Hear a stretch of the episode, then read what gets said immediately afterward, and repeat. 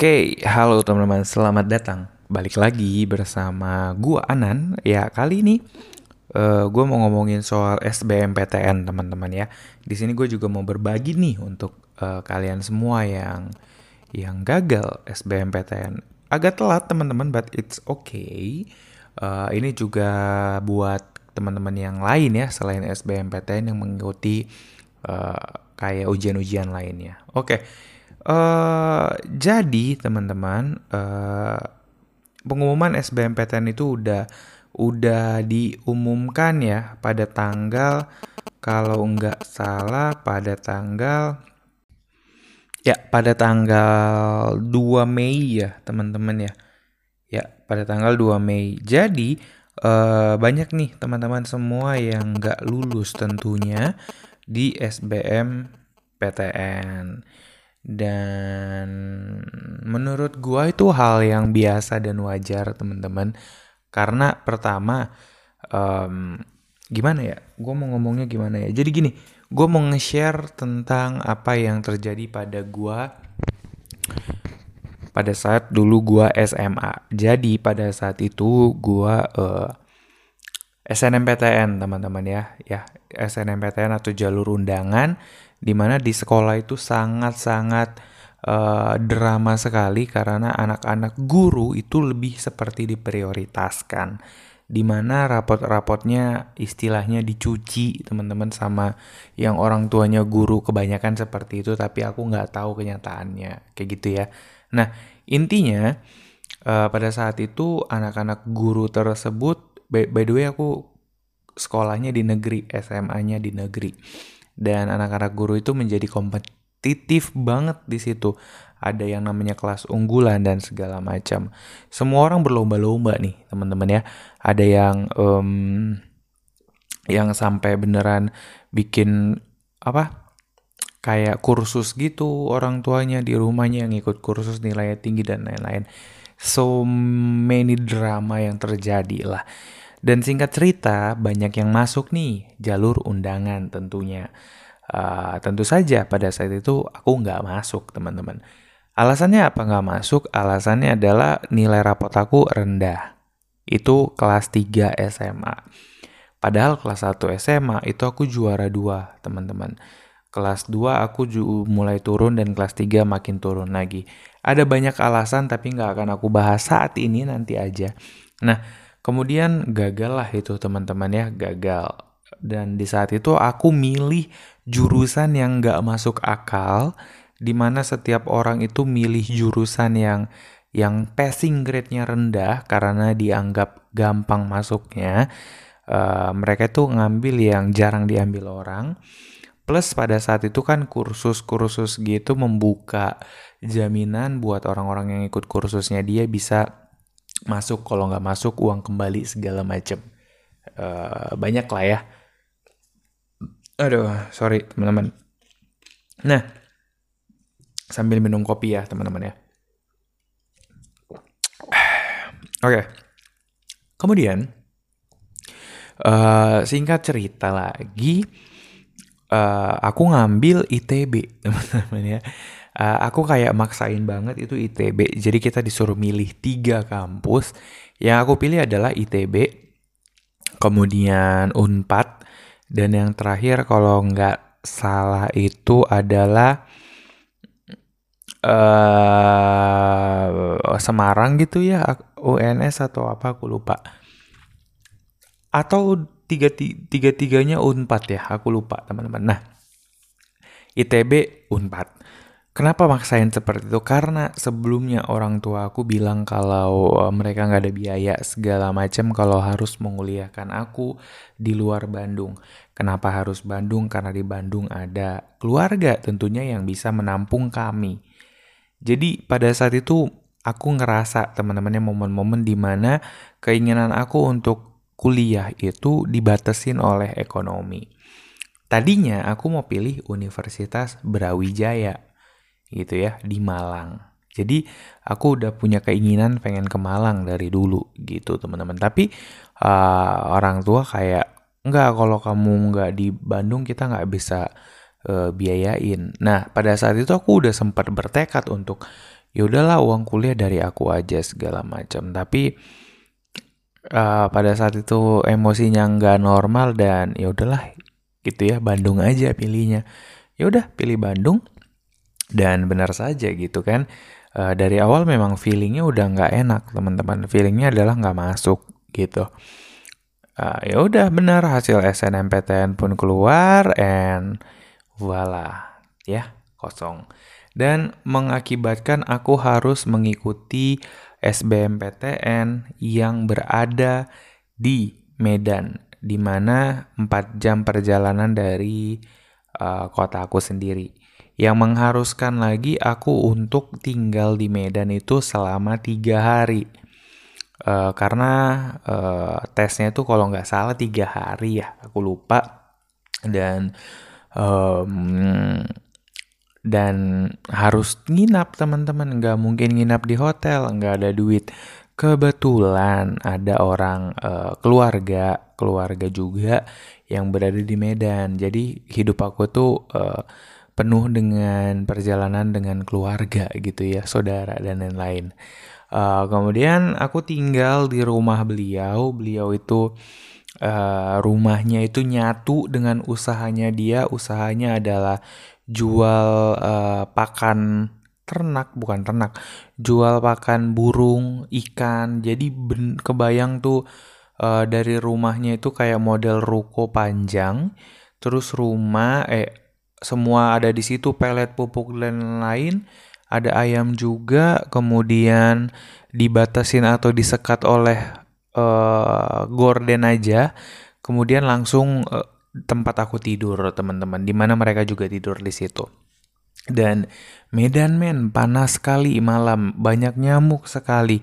Dan aku tinggal di situ selama seminggu teman-teman seminggu. Karena harus persiapan dulu kan nggak mungkin ke sana langsung ini. Dan aku ikut ngebantu mereka gitu ya selama seminggu itu kayak setiap pagi bangun ngeluarin ngeluarin ayam uh, ketika ada orang beli aku uh, ikut bantu gitu karena aku numpang makan juga di situ.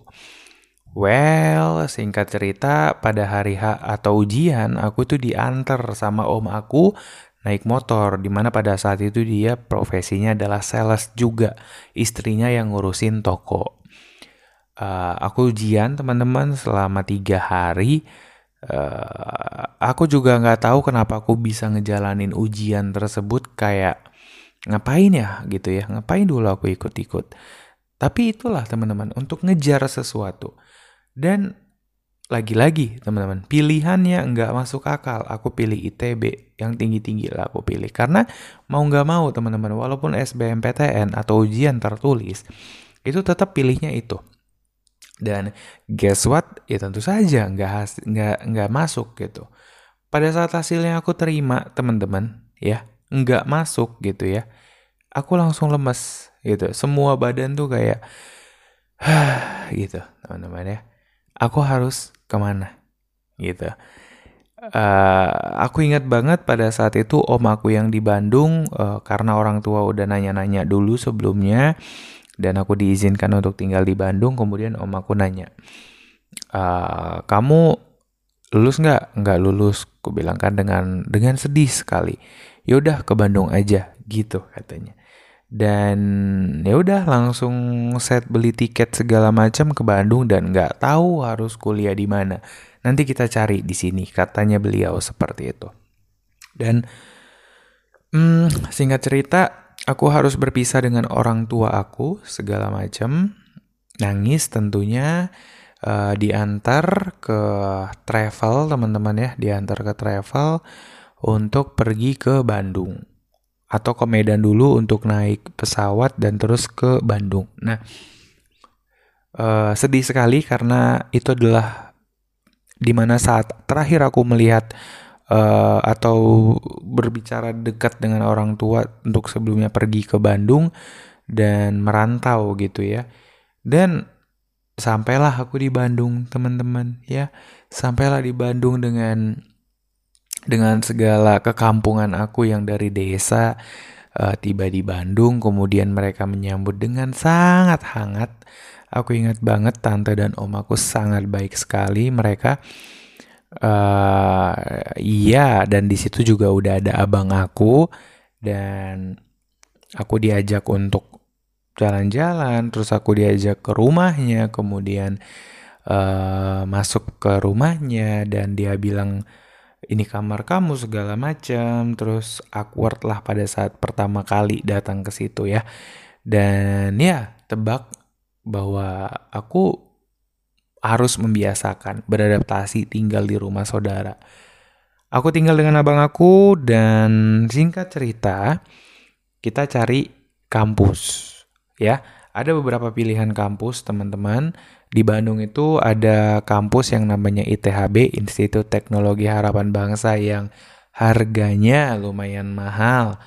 Bukan lumayan, mahal pastinya. Kemudian yang kedua ada Unicom atau Universitas Komputer dan pada saat itu dia besar dan baru pembangunan gedung baru dan kelihatannya keren banget.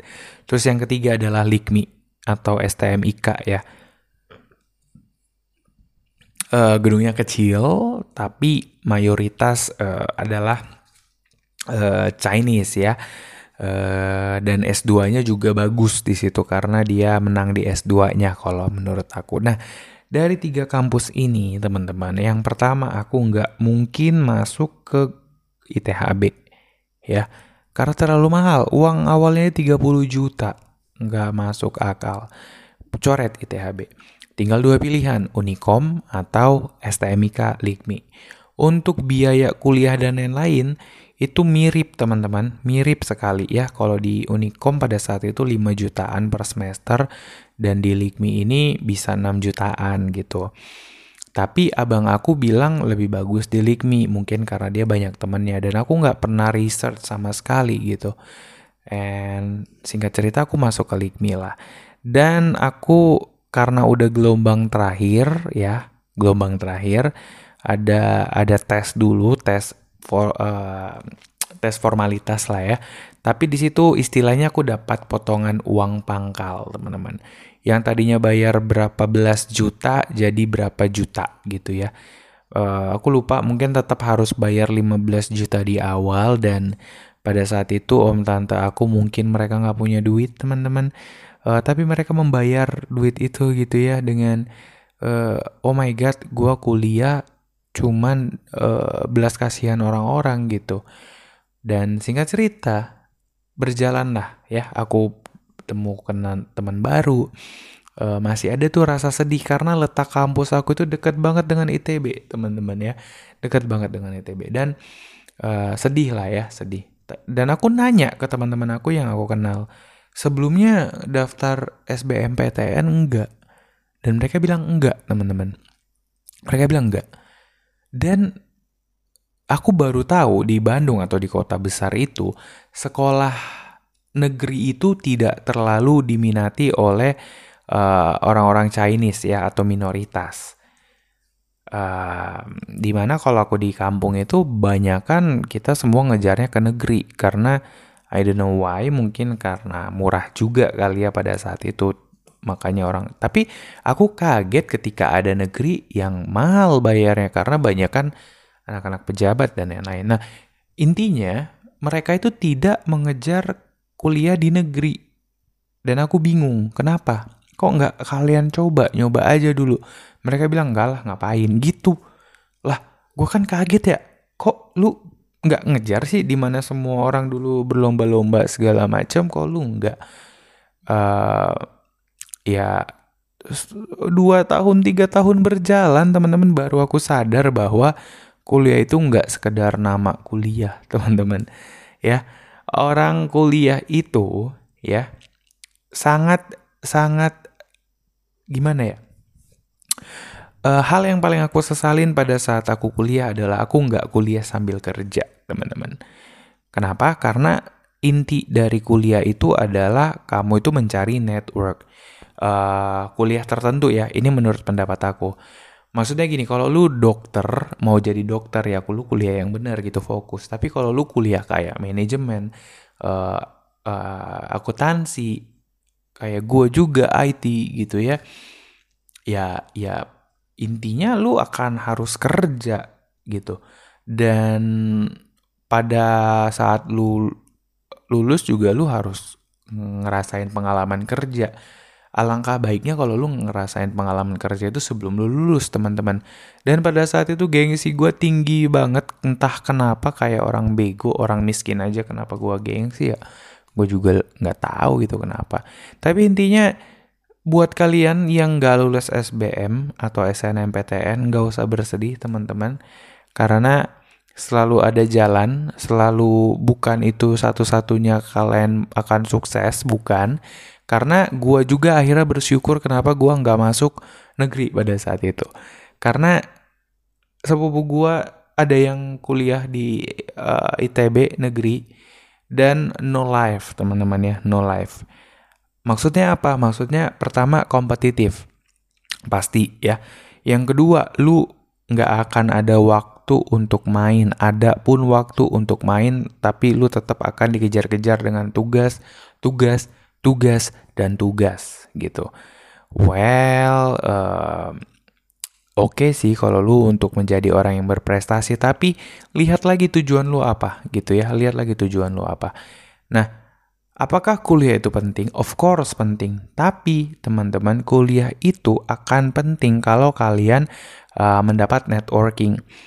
Orang yang kuliah di ITB juga pun mereka pada saat lulus kesulitan cari kerja. Tapi bedanya networking mereka itu lumayan oke-oke karena uh, alumninya itu kerja di perusahaan yang bagus-bagus. Jadi mereka ada grup di mana grup itu adalah ngasih-ngasih info dari alumni yang pastinya diutamakan gitu ya karena alumninya dari situ juga. Dan intinya apa? Networking, teman-teman. Intinya networking. Kecuali lagi-lagi ya, kecuali bidang kerja yang kalian uh, minati itu atau yang kalian kerjakan itu adalah spesialis gitu kayak dokter atau kalau kalian jurusan mesin yang memang harus benar-benar hitungannya tepat kemudian kalau kalian itu adalah salon uh, sarjana hukum untuk ngurusin segala macam yaitu ya fokusin gitu. Tapi kalau kalian tujuannya adalah, aduh gue nanti mau coba wirausaha atau atau kalian nggak tahu harus kerja apa dan segala macam. Nah, ketika kalian berada di posisi itu carilah teman sebanyak-banyaknya, cari pengalaman sebanyak-banyaknya, gagallah sebanyak-banyaknya karena pada saat kalian lulus pun kalian akan merasa orang paling bodoh ketika kalian masuk kerja, teman-teman. Again, semua kalian akan balik lagi untuk belajar.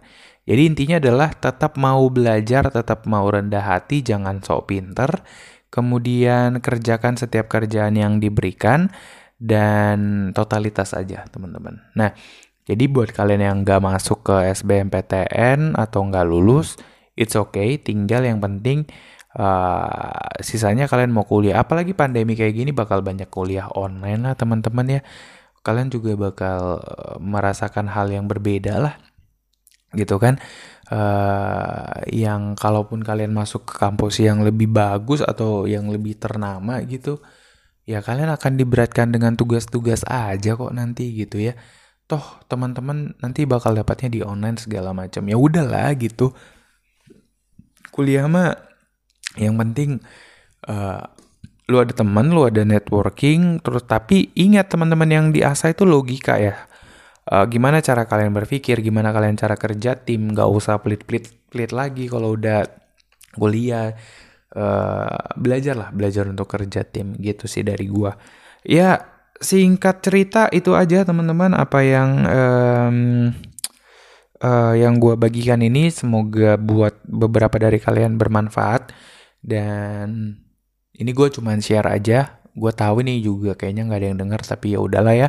Namanya ini juga dokumentasi pribadi. Dan itu aja. Sampai ketemu teman-teman di uh, podcast. Bukan podcast ya di sharing yang berikutnya. Bye bye